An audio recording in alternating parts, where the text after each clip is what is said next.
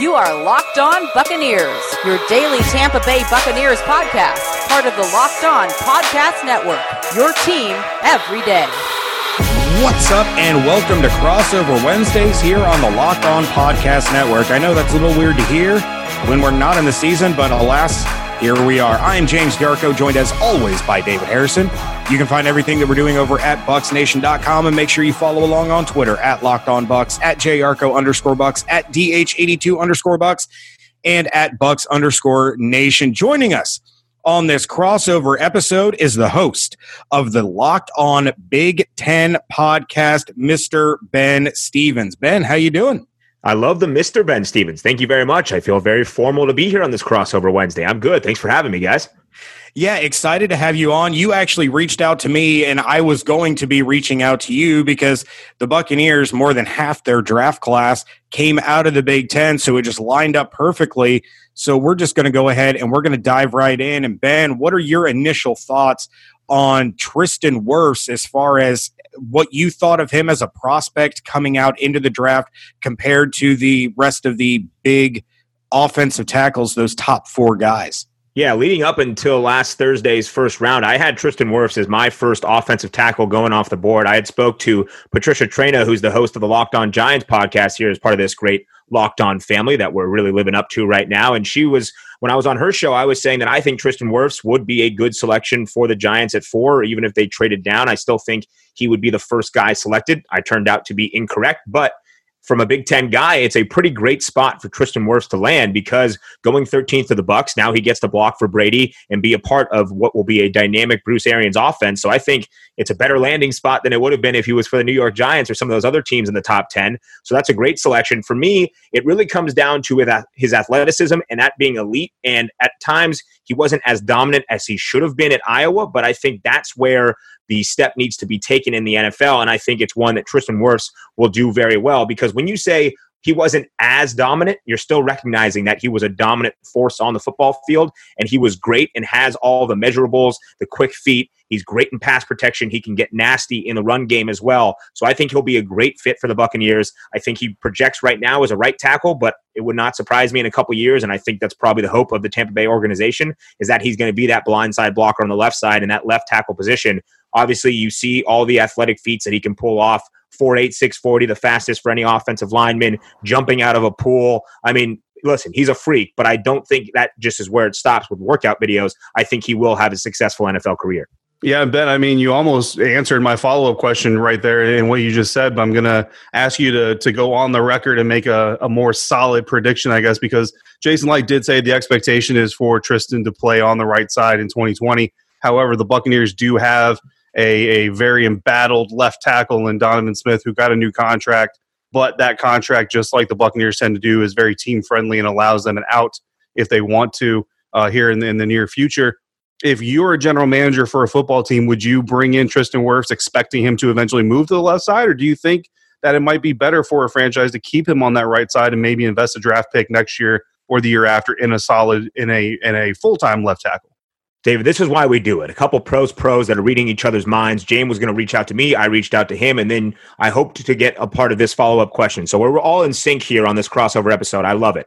But as for where I see Tristan Wirfs projecting in the NFL, I think he will be a great left tackle, a great blindside blocker, because the reason he's really a right tackle right now and his experience with the Hawkeyes comes with that is because he was thrust into that position early on as a true freshman, one of the few true freshmen to ever start as a part of that Iowa pipeline for offensive linemen. He had to fill in after injuries. They also put in a redshirt freshman on the left side of the line, and they both, just in their careers in Iowa City, kind of held down their spots. There was no re- need to really interchange them at all. So I think, and it's been said by Iowa's head coach Kirk Ferentz, that he thinks without a doubt Tristan Wirfs will be able to move over to that left side and do it very well. So I think him being a right tackle in college was more out of necessity, and it's just a spot along a solid offensive line for Iowa that he ended up staying. But I would be not I would not be surprised at all, and I think he will end up being a left side, a left tackle in the NFL. All right. Well, and you know, you you take a look at Wirfs and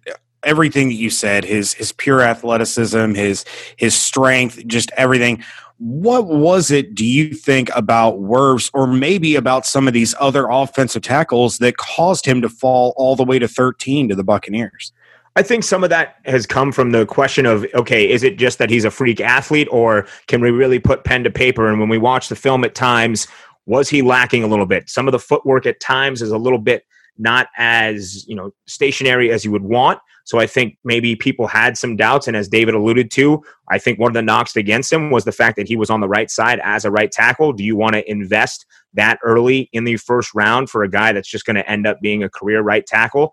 I don't know. That's probably why I think he fell a little bit. And some of the other teams highlighted Andrew Thomas, Mekhi Becton, who's just an incredibly large fellow. I think that's maybe why Tristan Wirfs fell a little bit. But again, listen, I have my Big Ten biases for sure. But I'm glad that Tristan Wirfs in a way fell because he ends up in a great situation. So my question, my charge to you guys is how do you see him playing out? How do you think his role will be for the Tampa Bay Bucs in not only his rookie year, but in the years to come? Yeah, I mean, I think that stepping into this into this season, he's expected to become the starting right tackle. I think that's going to be the expectation for the team.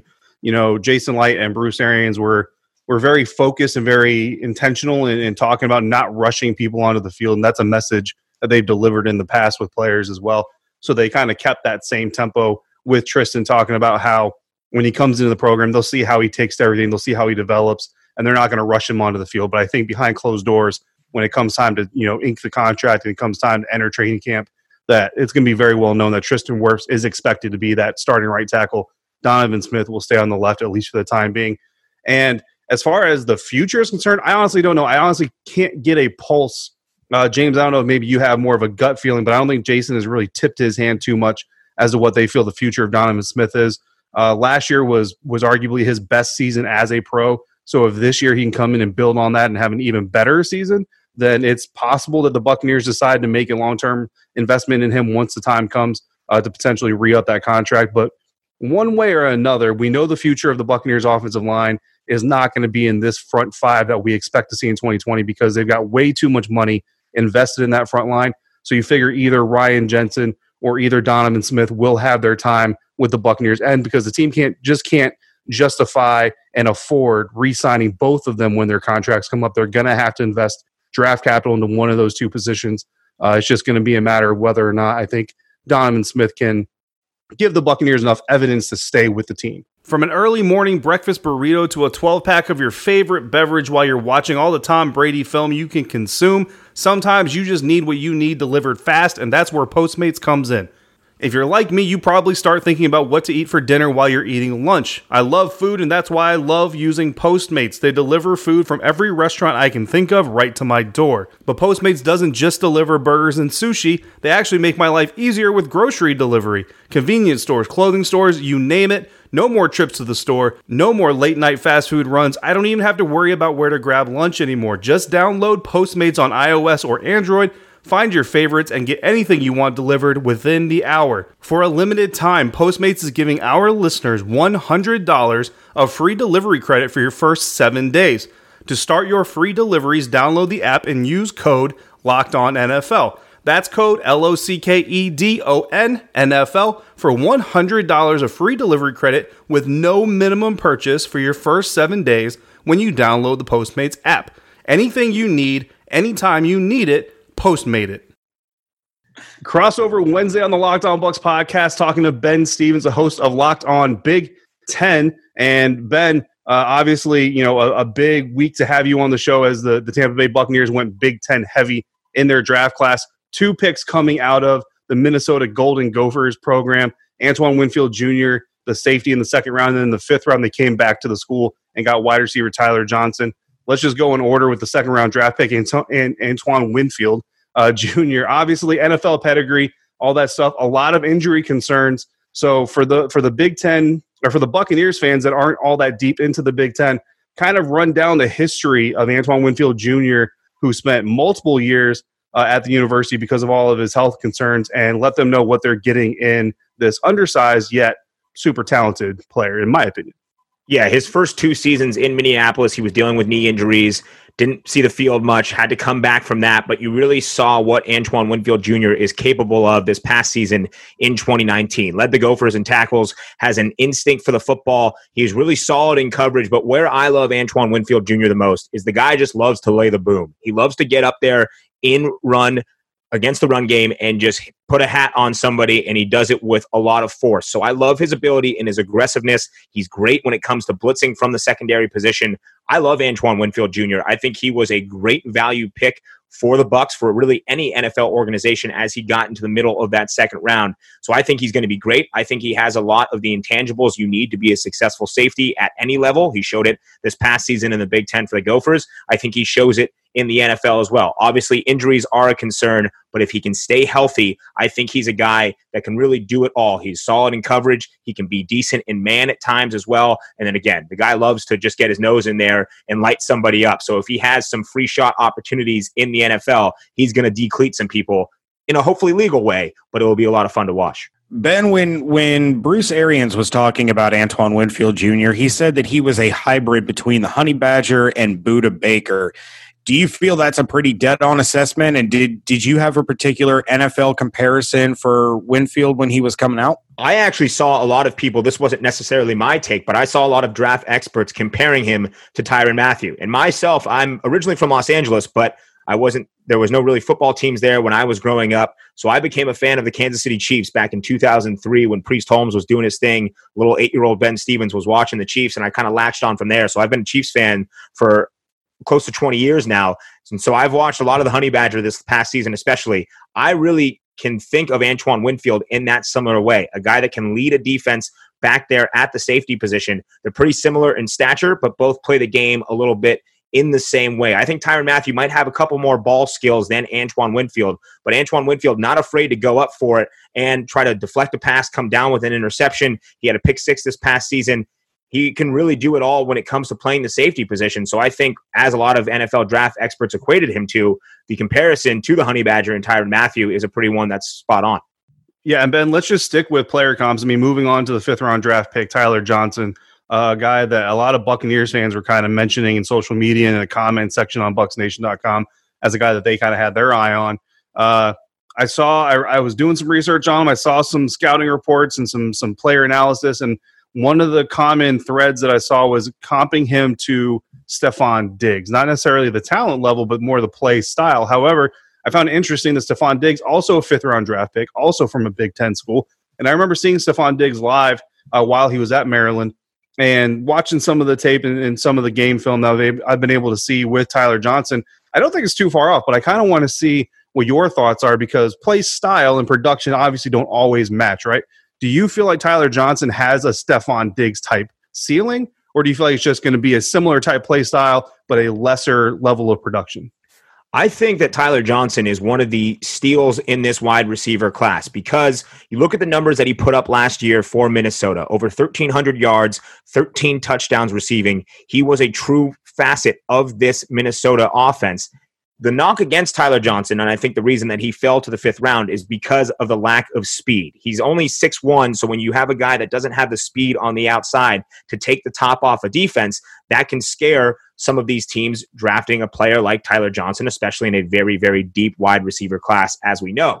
But that is where I think the comparison to Stefon Diggs is pretty accurate. I think Stefon Diggs has a little bit more speed, but both guys are really good at creating space and are elite route runners. So although the speed might not be there, they create the separation. And then when they get the ball in their hands, they kind of act like a running back and are great in yards after catch. Both Tyler Johnson and Stefon Diggs possess that ability. And I mean, when you look at a guy that scored 13 touchdowns in a college football season for a Minnesota team that didn't really have the greatest offense heading into last year, Tyler Johnson was the reason for that. So I think he can be a guy that will come on and obviously it's a very crowded wide receiver and offensive weapon room in Tampa Bay right now. But I like Tyler Johnson to continue to have that kind of play accelerate in the NFL because he has a lot of the basics right now the route running ability, the ability to create space. And then when you throw the ball up to him at only six one, for the most part, he's going to come down and get it. He has a very large, hey, I'm going to come get this ball mentality. He's going to go up there. If you put up a ball for him, more more likely than not, Tyler Johnson's coming down with it. We've watched Tom Brady play in this league for about two decades, so we kind of whether we followed the Patriots or not, yeah, everybody kind of has a grasp as to what Brady likes to do with the ball. What is it about Tyler Johnson's skill set that's going to play well with the way Brady likes to approach getting the ball to his receivers? Right. I think Tom Brady, especially the last couple of years, hasn't really been throwing the ball downfield as much. Tyler Johnson was on the outside at Minnesota, but I think with the solid route running ability that he possesses, he could be a slot guy at least initially to start in the NFL. Again, about six one, a little bit over 200 pounds. But the best thing about him, in my estimation, is the fact, like I mentioned, that he can create space and he's a smart route runner, knowing where to settle in zone. So when you have some of the big play threats on the outside, like Mike Evans, like Chris Godwin for the Bucs, I think Tyler Johnson can fill in a little bit of that void and be just a slot guy that you know he's going to do the right thing. You know he's going to create the space to get open and maybe be sort of a check down or just at least a reliable pass option for Tom Brady in the next couple of years. We'll see how long Brady plays, obviously, but that was what Tom Brady was really doing a lot in New England. Obviously, a very smart quarterback. Bruce Arians has a more so gunslinger mentality, but when Tom wants to check it down and make the smart decision, I think Tyler Johnson, because of the way that he understands the game of football and the experience he has in the route running game, especially, he can be a reliable option for Tom Brady. Where do you think these guys will be a factor in their rookie season and then beyond? Do you think an Antoine Winfield will be playing as part of the Bucs defense in 2020 as we pray that the football gods will allow us to be playing football next year? And do you think Tyler Johnson, like I mentioned, probably not going to be the star receiver for the Bucs at least immediately. Do you think he has a factor in Bruce Arians' offense? So the Antoine Winfield Jr., I think that's that's an interesting uh, question. I think that's going to be an interesting player to watch because I think that no matter what, just given his skill set and his his mentality and, and everything that he brings to the field, I think no matter what, Todd Bowles is going to find a way to get him involved in this defense. But this is something we talked about shortly after the draft. The Buccaneers do have a solid young core of cornerbacks, and they also have a, a solid ish young core of safeties that they really like. You talk about guys like Andrew Adams, who started most of the games last year, took most of the starting snaps, starting snaps at free safety for the Buccaneers last year. He's coming back on a one year deal. Mike Edwards is a guy that they were pretty high on in training camp. Didn't really translate too much to the regular season, but we've all seen guys come in in their second season and take that leap. So he's a guy that could be doing that. Justin Evans is a free safety the Buccaneers have had who suffered injuries and setbacks that if he can get back on and healthy, he's got immense upside. So there is a somewhat crowded competition at the free safety position for the Buccaneers. And then again, talking about those corners, Mike Edward uh, Mike Edwards again is a guy who dropped down and played in that nickel role. Jamel Dean filled that nickel role. Sean Murphy Bunting filled that nickel role. There's a lot of guys that played that role, but Antoine Winfield Jr. just kind of feel like he's too talented to really be denied. But I think if it's not year one, I think by year two, at the latest, year three, he does enough, develops enough in the NFL system in the game, gets smarter to, on how to use his. You know, he does have some physical uh, liabilities, but he said in the interview with the media after the draft, which I thought was beautiful, he said, "I've been this size my whole life," so he knows how to operate at that you know height deficiency that he has. So I right. think by, like I said, year two, year three the latest, he learns enough, develops enough, and does enough to secure that free safety job in Tampa for as long as he can stay in the NFL. And James, how do you think Tyler Johnson will factor in the offense at least immediately? Yeah, I think it'll be kind of a slow start for Tyler Johnson. We know Bruce Arians is really excited about him. He even told the media afterwards that he was shaking as their pick was coming up because he wanted Tyler Johnson so badly and he just kept watching him slip and slip. But it's going to take some adjustment and it's going to take uh, you know a really solid performance in him or from him in the off season because like you pointed out, that's a crowded room. You have Mike Evans, you have Chris Godwin, OJ Howard, Rob Gronkowski, Cameron Brate. Yes, Breshad Perriman went to New York, but there's still Scotty Miller, who they drafted last year. There's still Justin Watson, who they drafted a few years ago. So it's going to take some work. But I think as we see the season progress, we're going to see Tyler Johnson's snaps and productivity uh, progress. And, and I think by the end of the season, he's going to be a relatively solid contributor to the offense. Nothing crazy, but you're looking at you know four to five receptions or, or targets a game, maybe a couple of, of key first down looks. But early on, I would say it's probably going to be a little bit of a slow start for Tyler Johnson as opposed to guys like Wirfs and Winfield that I think are going to be out there from the very first snap as as starters. It's a crossover Wednesday here on the Locked On Podcast Network. James Yarcho and David Harrison of Locked On Bucs, joined by Ben Stevens of Locked On Big Ten. And we have one more Big Ten guy that we are going to get to, and that is Khalil Davis, the defensive tackle out of Nebraska. Now, Ben, when we get to these late round guys, you're hoping to strike you know lightning in a bottle mm-hmm. but that's not generally the case so you look at a guy like davis what was it that that made him so good at Nebraska that might help him be able to become a rotational player here in the NFL in his rookie season? So I don't know if you guys know this about me, but I actually lived and worked in Omaha, Nebraska for 2 years starting in 2016 covering the Huskers right when Khalil Davis started being a factor in the Huskers defensive lineup that year in the 2016 2017 football season. So I've been knowing and covering Khalil for quite some time now. I think he's a guy with tremendous upside because really the knock against him was the lack of size and length as you look at an interior defensive lineman. But he's got the spark as one of the draft experts that I follow, Joe Marino from the Draft Network, said he's got the juice. And I completely agree with that. Quickness, explosiveness from the inside. And Khalil Davis although he was playing in a position at Nebraska that he's probably not even best suited for because he had three defensive coordinators during his time there. He was really kind of lining up in more of a 3 4 hybrid position where I think he can really excel as a three technique at the next level in the NFL. And I think when he's got when he gets put into an offensive system or defensive system rather that Todd Bowles will be initiating, I think Khalil Davis can take that next step and like you mentioned James, be a rotational player that really does have tremendous upside and value for the Bucs. So I love the pick. He's going to go learn from a former Nebraska Cornhusker in Ndamukong Suh. So I think it's a great fit for Khalil to kind of adjust to the next level. But I think he has some of that talent, some of the explosiveness in the way that he goes after the quarterback and is a factor in the run game. I think he will be a tremendous player for the Bucs I hope the best for him because I've been covering him for quite some time now. But I think it was a great selection, especially late, to get that value in the sixth round with Khalil Davis. Yeah, and Ben. So, I mean, you're obviously very familiar with the story of of he and his brother Carlos and everything, and how you know their family came to be shaped the way that it is. Um, Buccaneers fans have have seen this franchise go through some issues with rookies transitioning into that NFL life. And uh, the the biggest one that kind of comes to mind, you know, Josh Freeman had some issues adapting to having money and having the freedom. Uh, Brian Price was another guy who you know came all the way from California to Florida and just wasn't able to get to really wrap his mind around being on the East Coast versus the West Coast. Um, Khalil and Carlos, you know, twins, been together their whole lives, played together, went to the University of Nebraska together, got drafted in the same class. If I remember correctly, Carlos went to the Steelers, right? Yeah, went to the Steelers in the seventh round. Right. So now, you know, Carlos and Khalil. So Carlos is going up to Pittsburgh. Khalil's going down to Florida. Uh, granted, they're on the same time zone, but they're going to be separated. Um, however, you know, looking at least at Khalil's background, I didn't really study Carlos a lot because he didn't get drafted by the Bucs. But mm-hmm. Khalil, I know, has done a lot of community service. He says his family has a tradition of community service.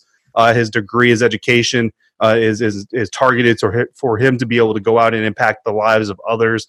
So I feel like when when it comes to that type of situation, that you have kind of that concern of being separated from his twin. However, because of the way their family seems to really kind of put themselves out there in the community, he seems like a young man who's well equipped and ready to accept a new environment and, and be able to, to adjust uh, appropriately.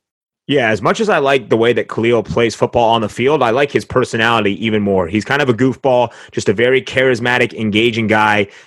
Him at press conferences, him at media availability, he was always going to be the guy to crack jokes him, Carlos, a lot of the other defensive line people in that room for the Huskers were just probably the most fun group of out of anybody. They were they were out there always having a good time, but they brought that energy each and every day. They weren't goofing off and you know roughhousing and not paying attention in practice. They were bringing the energy to kind of bring up their teammates around them and tried to anchor that defensive line unit to do just that. So I think although Khalil and Carlos are now separated probably for the first time in their life, I don't see really any issues in adjustment. They come from Blue Ridge, Missouri, right outside of St. Louis, a really tight knit family unit, like you mentioned, a solid high school backing as well. So I think Khalil, and all indications show it, that he'll be a great guy character wise in the NFL. And then, as I said, I hope he can be, uh, you know, productive on the football field as well.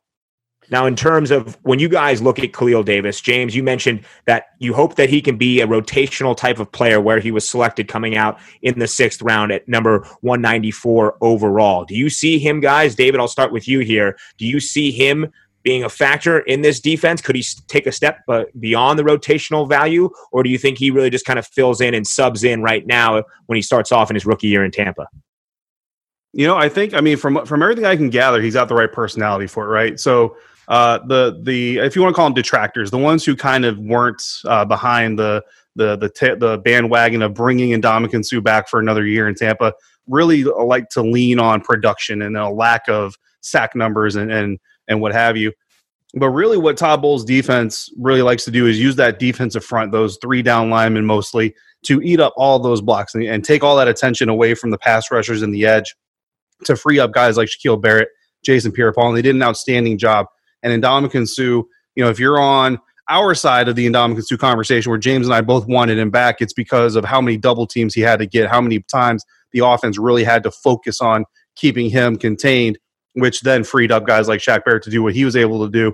And that's a very selfless task, you know what I mean? Because you're not going to get mm-hmm. on, on ESPN, you're not going to get a lot of highlights, you're not going to be defensive player of the year candidates and and all that stuff. And I feel like Khalil is the type of young man who's going to come in and he's going to he's going to eat that up. He's going to say, you know what, coach, whatever you need me to do to help this system, I'm going to do, and whatever part of that uh, he can fit into is is going to be great. My concern with Khalil early on is the fact that he seems to his strength seems to be more suited towards the speed game, uh, getting off the line, getting early penetration, getting around his defender or through a gap, what have you, and less so about being that guy that's going to have to take on two blocks and that you know uh, that off, NFL offensive lines anywhere going to really have to dedicate that that re- those resources to. And so I'm not sure how he's going to fit in that role, but I feel like in you know third and long situations where everybody's just pinning their ears back and, and rushing as many guys as you can, where Bruce Arians like say every once in a while he'll look at Todd and just say send them all. I think those are the packages, those are the situations where Khalil's really going to have the opportunity to make an early impact.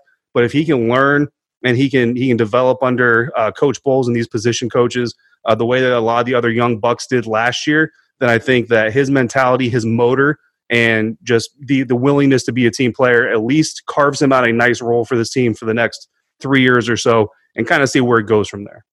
And James, what do you like about Khalil Davis's skill set? Yeah, I, I, think a lot of it starts above the shoulders for me. A lot of what what David's been talking about, his attitude, his approach, everything. You, know, you have a, an aging Ndamukong Suh ahead of him. You have Will Gholston, who is a decent contributor, but the Bucs can you know get rid of him after after this season. So I I like the raw power, but I'm really curious to see his transition to the pro game as far as when when training camp and preseason rolls around and if he can continue to improve his technique we we've heard about kind of the shorter arms and and mm-hmm. the issues there. So it, will be a lot about technique with him. It'll be a lot about absorbing as much knowledge as he can from Suh and, and Vea and Gholston and obviously Todd Bowles. And and I think he has the attitude and the passion to do it. It's just a matter of putting it all together on the field. A little pro tip for you guys now: if you want to make good inroads with both Ndamukong Suh and Khalil Davis, if you ever see them walking around the facility, if you're covering them, whatever it may be, and you throw them the bones, as they call it in Lincoln, Nebraska, where you put your arms in an X and bang it a couple times, they'll love that forever. It's a black shirt mentality from Nebraska, and you will endear yourselves to them very quickly. Right on, right on. Well, Ben, we have just a few more minutes, so let's let's talk quickly, if you would like, mm-hmm. about a half of a Big Ten member in Ke'Shawn Vaughn. Yeah, this is a guy that Bruce Arians is really excited about. Thinks he's going to bring a lot to the offense. Yeah, he was their their third round pick. He did spend his freshman and sophomore seasons at the University of Illinois before transferring to Vanderbilt. What did you see in your time watching Vaughn that makes you think that he can transition to the NFL game and be a contributing member to this offense?